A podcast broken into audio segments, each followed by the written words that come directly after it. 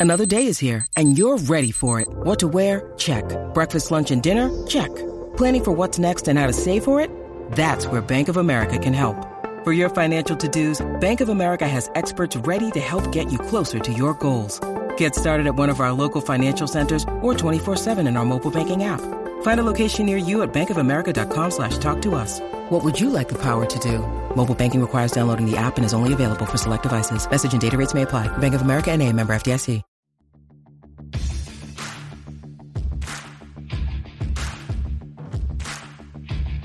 Hey, I'm Ryan Mallory, and this is my Swing Trading the Stock Market podcast. I'm here to teach you how to trade in a complex, ever changing world of finance.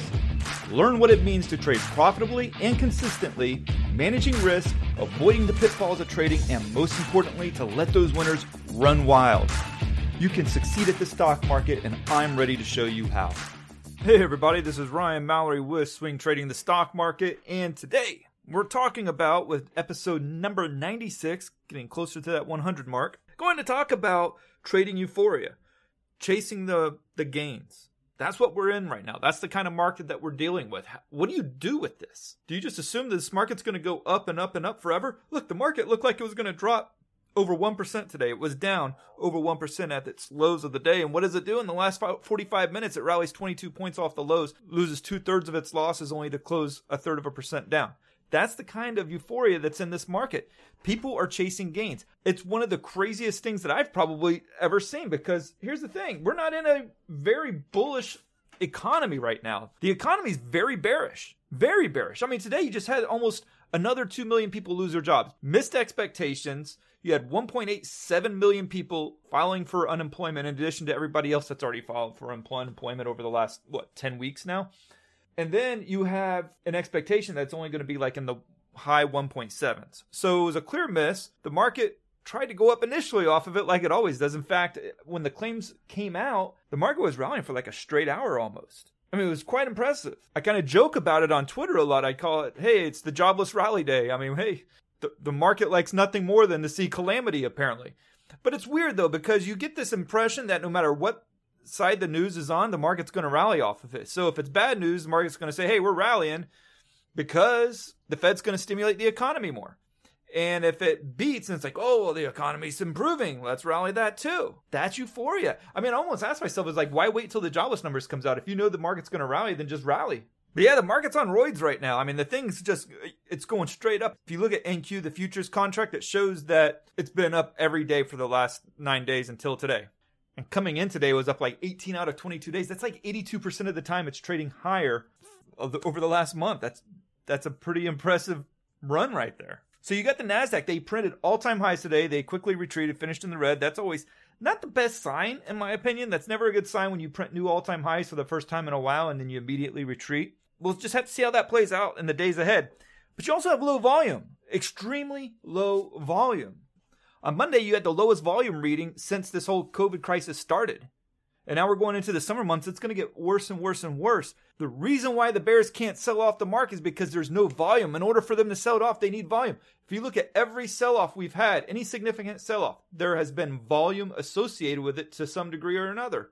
When we do sell off and there's not much volume, what do you get? You get an immediate pop back up. It's just like a, a blip in the matrix. So today was low volume. We sold off. Do I expect that to hold in the coming days? No, not unless there's volume that, that can follow through. It's just not going to happen. You look at the sell off that we had, we had massive amounts of volume. Does that mean I'm bullish on the market? No. I hate what the market's doing right now. I hate it because it's very illogical. It's very scatterbrained.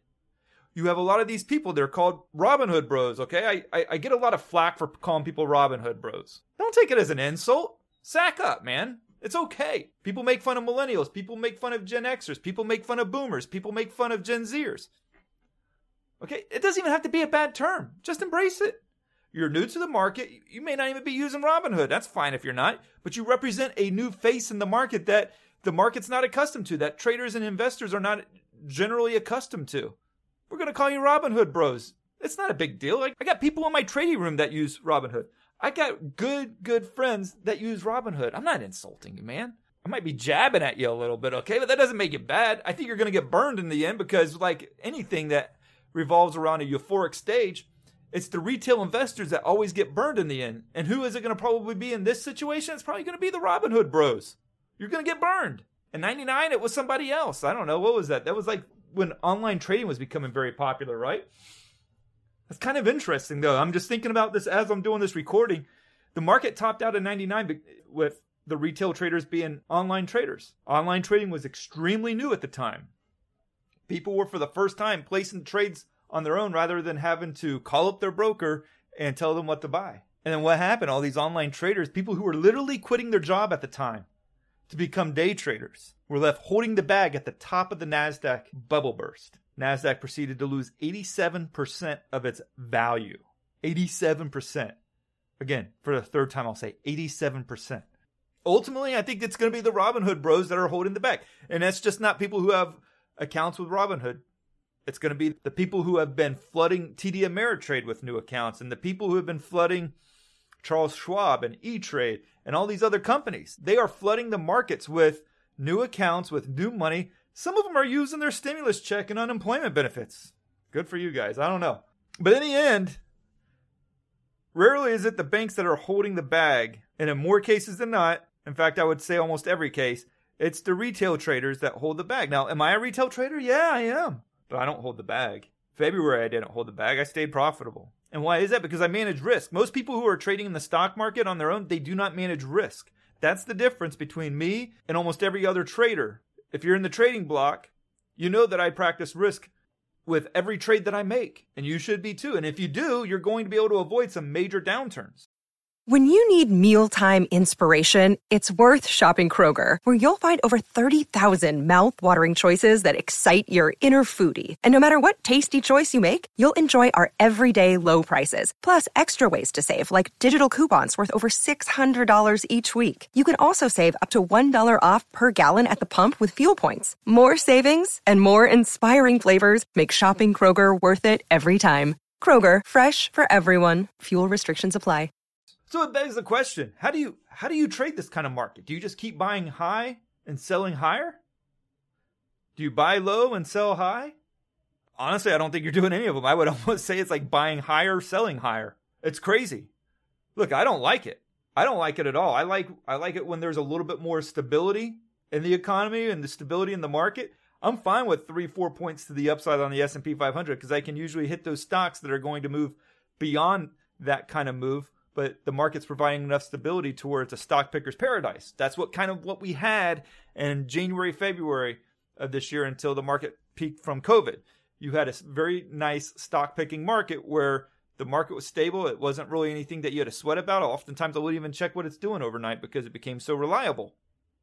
And that was also when I started getting nervous because of the fact that I wasn't nervous about the market.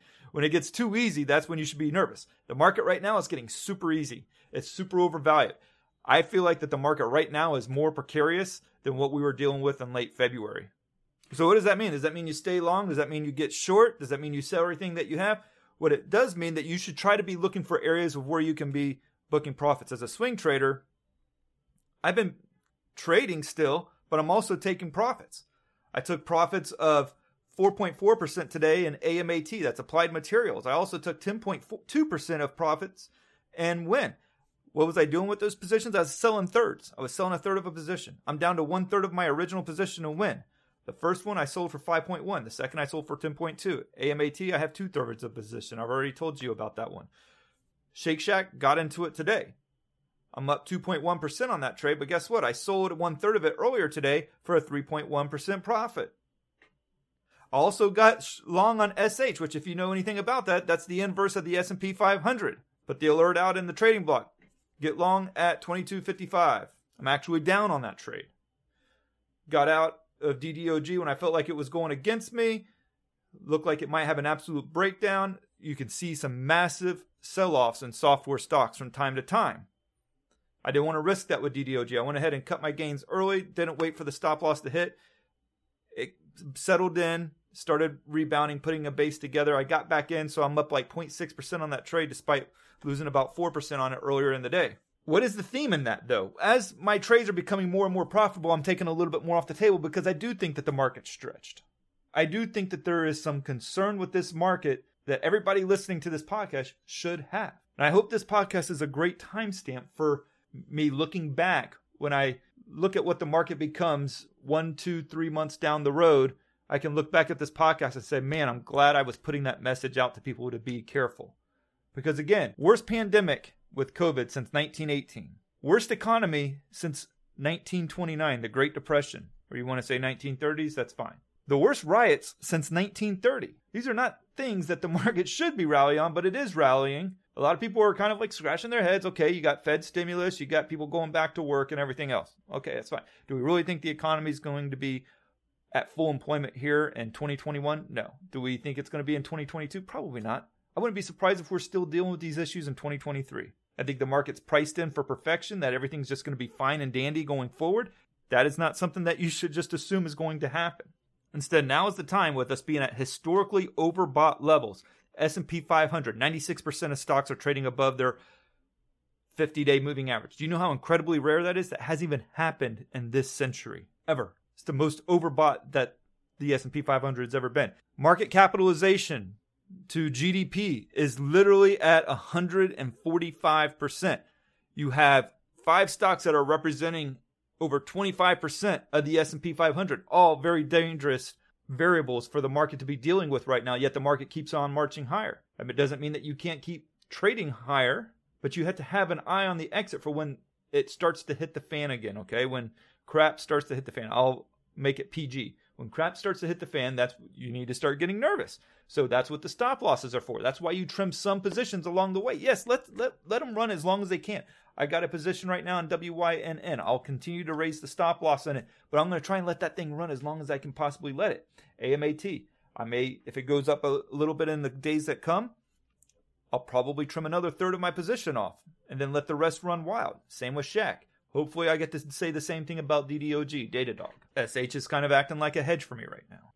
But trimming positions as they become more profitable, look, you can always take that money if the market keeps going higher and putting it into another trade.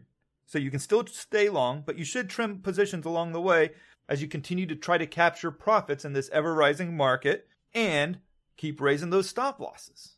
It's as easy as that. I haven't been as bullish as I would probably have liked to have been on this rally. If I knew this market was going to rally like it did, I would have been much more aggressive, okay? But we don't have the benefit of hindsight in the stock market. And so, yes, I've had a few trades that were short, didn't work out for me. I've had a few trades that were even long that didn't work out for me. I've had other long positions that did work. But along the way, I booked profits, okay? I captured as much of the gains as I possibly could, and that's what you got to do as well. That's going to do it for today. If you have any questions, feel free to reach out to me, Ryan at SharePlanner.com. Thank you, and God bless. Thanks for listening to my podcast, Swing Trading the Stock Market. I'd like to encourage you to join me in the SharePlanner trading block, where I navigate the stock market each day with traders from around the world. With your membership, you will get a seven day trial and access to my trading room, including alerts via text, email, and WhatsApp. So go ahead, sign up by going to shareplanner.com slash trading block. That's www.shareplanner.com slash trading block. And follow me on SharePlanner's Twitter, Instagram, and Facebook, where I provide unique market and trading information every day. If you have any questions, please feel free to email me at ryan at shareplanner.com. All the best to you, and I look forward to trading with you soon.